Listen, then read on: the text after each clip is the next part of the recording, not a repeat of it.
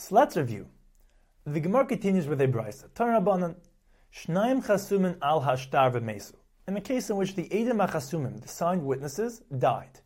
Ubo Shnaim nashuk v'amru, ayadanu shiksav yadam hu. Aval anusim hayu, ketanim hayu, psuli edus hayu.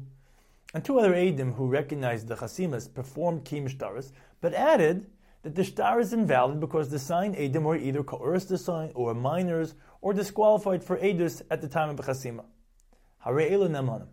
Their testimony to disqualify the shtar is accepted because of a pesha asa who a pesha hitter. A pesha asa, the Edom who authenticated the shtar by stating savyadam who, who a pesha hitter, they can disqualify the shtar by stating anusim hayu. However, the Brisa continues. V'yim yesh Edom shek savyadam huzeh when Kimshtaris was performed through other Eidim who recognized these signatures, or through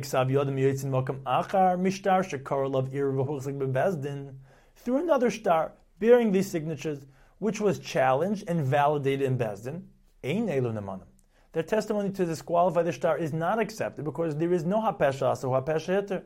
Since these Eidim did not authenticate the shtar, they cannot disqualify the shtar. The Gemara explains that although ein elu nemanim, that they cannot disqualify the shtar, loy magvinin be. The shtar is also not valid to collect along with it, because trey trainino.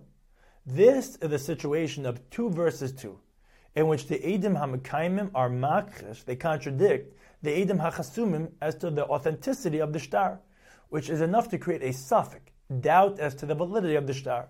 Therefore, the money or item remains with the one in possession. In the case of a halva alone, the loiber, the borrower, is the muhzik, the possessor. And in the case of a mekach, a sale, the meicher, the seller, is the muhzik. The tayin, the claimant, cannot collect with the shtar. The Gemara discusses the above mentioned kiyim through ksav yadim yitzim makam comparing their signatures to another document, in which there are several conditions.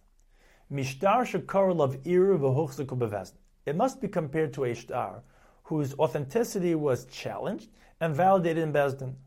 Or, mishtei ksuvos or mishtei sadais, v'husha achlam ba'alein gimel shanim uveshufi.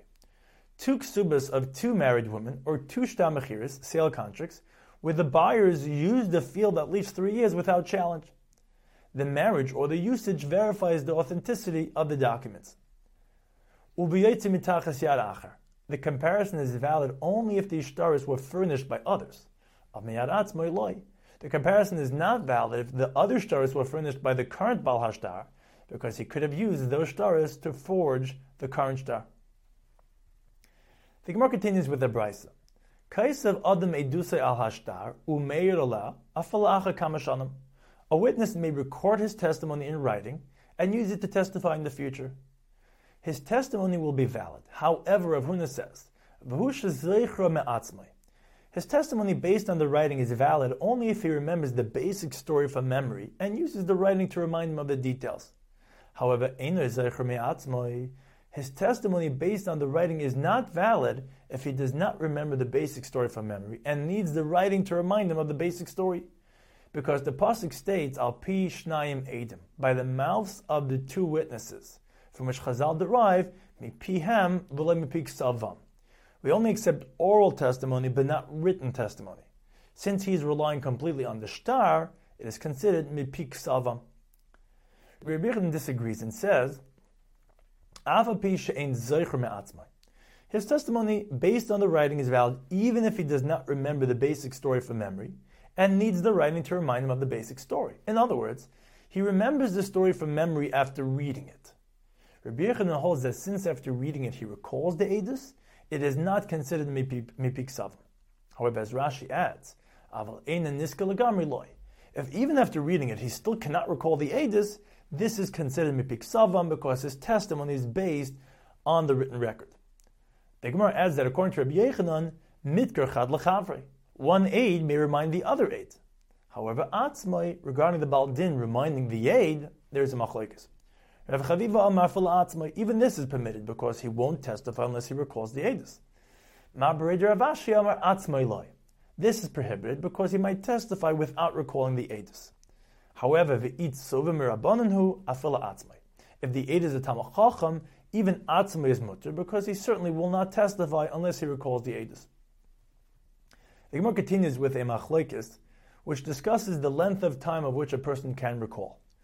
The Mishnah Masechta Allah states, "Hatululiyos hakrayvos, bein leir hasmuch lebeis hakfaris, ubein lederech beis hakfaris." Amount of earth which is in the vicinity of a city that's near a cemetery or on a road that leads to a cemetery.